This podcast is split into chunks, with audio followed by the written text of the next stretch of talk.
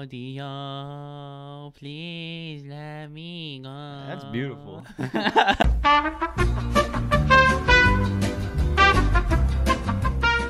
Welcome back to the DWD podcast, episode number 35, and our second episode of the week. As you all know, we're in the midst of a huge pandemic, and that being the coronavirus outbreak of 2020. Uh, this is something new for all of us.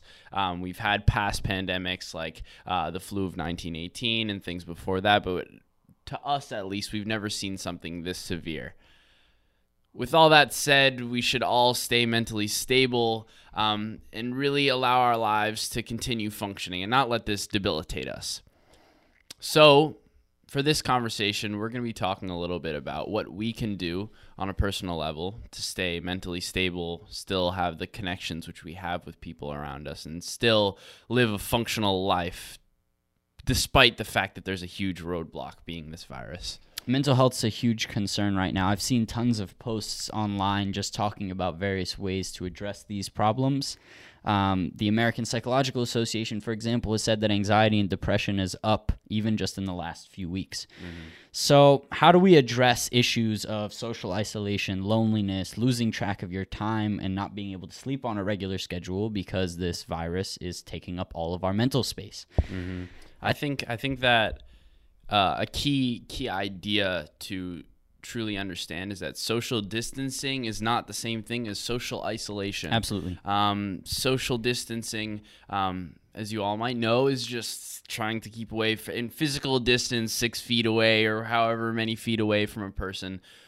Where social isolation is physically not being in contact with people. And we're so blessed now to have opportunities like these social media, um, FaceTime, Instagram, whatever connection platform um, that you want to use, we have these opportunities now to still stay in contact with people without being physically near them. And Joey actually just demonstrated what I was going to mention, which is we have to find the silver lining in some of these things. And some of that might be taking a second to appreciate the fact that we're not in 1918, like you mentioned yesterday on our podcast, but also thinking about some of the benefits that this can really have. I've seen some really interesting uh, stats as well as just conversations about the impact of coronavirus, and some have said that it's having a, actually a positive impact on our climate. Uh, because it's been reducing the amount of carbon in our air. A lot of people are talking about the positive benefits it's having with our connection with our family, as well as just slowing down the amount of time that we're working, which is a very great thing to implement back into our lives to take that pause. Um, the next thing that I would really give as advice, and it's something that I'm trying to heed as well, it's very easy to get caught up in all of the new mm. breaking news. That media, yeah. And the media, in a very cynical way, benefits from this attention economy because they want your attention. They're going to give breaking news every five minutes. Yes, it's very important to keep up on what's happening in your area as well as what's happening nationally because that impacts us on a local level. But it's also very important to make sure that you're not being overstimulated, one. And number two, you're not losing sleep because you're so concerned and you're only watching the news. Yeah, I think a key component or a key key thing which I really want to outline with what Asher was saying uh, is that you know don't over consume media. That isn't to say that you shouldn't be watching the news as a whole, which I think can be it, what you're saying can be misconstrued that way. I, I don't think that you should completely just kick media out the window and say we're not going to be watching any of the news because sure, like there's there's super vital information on there as well, but the key is don't over consume it. Um, so for certain people, overconsumption may be an hour. For certain people, overconsumption may be five. Who knows? But it's super dependent on the person. You have to know yourself well enough to know, hey, this is intruding on my life um, maybe I should switch things up. Absolutely. And in that time that you're not looking at the news, maybe go outside for a few minutes. Uh, it's amazing what taking just a few breaths of fresh air can really do for your mental space. I'm not recommending that you go out and prance around the streets or go to public venues where a ton of people will be because even the CDC is not recommending that. But I am saying that if you could even just stick your head out the window for a few moments, that can definitely benefit your mental clarity. 100%. Another thing to keep in mind is this too shall pass. This is a saying that my mom continued to say to me when I was experiencing my own issues with anxiety um, over the last semester. And although it sounds very simple, it's a very important thing to keep in mind. It's easy to think that this is the new normal.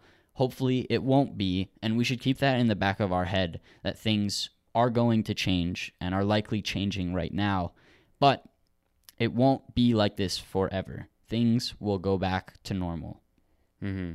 And with that said, uh, another thing is to also remember to keep yourself organized, keep yourself on a schedule, um, so that you don't let this whole virus thing and, and all this stuff which is going on in our world right now kind of infiltrate the way that you're living your life. So, um, what that may mean uh, in a more materialized form is you setting a schedule for yourself, saying, I'm going to wake up at 8 o'clock every day. I'm going to eat breakfast at 9, lunch at a particular time, dinner at a particular time, go to sleep at a particular time. That's just a basic outline to keep yourself structured because I know from my own personal experience, I do very well with structure. And without structure, I go a little bit haywire. That's why in all honesty, before this episode, I really didn't feel like wanting to do this because I felt a little haywire. My my mind wasn't in the right place because I wasn't on a schedule. So for myself, I will be implementing that sort of organization um, in the future. Definitely. The second thing is something that Joey touched on a little bit briefly is be social, but do it virtually. So you should use whatever tech you have to connect with people online. You don't want to see people person to person, face to face right now, unfortunately. But that doesn't mean that your friendships should suffer. And lastly, this might sound like a weird one, but stay busy. Use the work that you have if you're a university student. Use the work that's left over from your classes. Use, if you're starting a project or if you're currently working on a project, continue to use that to motivate you. If you're working right now, use that to motivate you anything that can kind of take your mind away from the hubbub and all the craziness that's happening around us can help you recenter, bring things back to yourself, and really succeed in this time when there's going to be a lot of new factors involved. That's us from the DWD podcast. Just a few recommendations that we have today. We'll see you all tomorrow. Peace.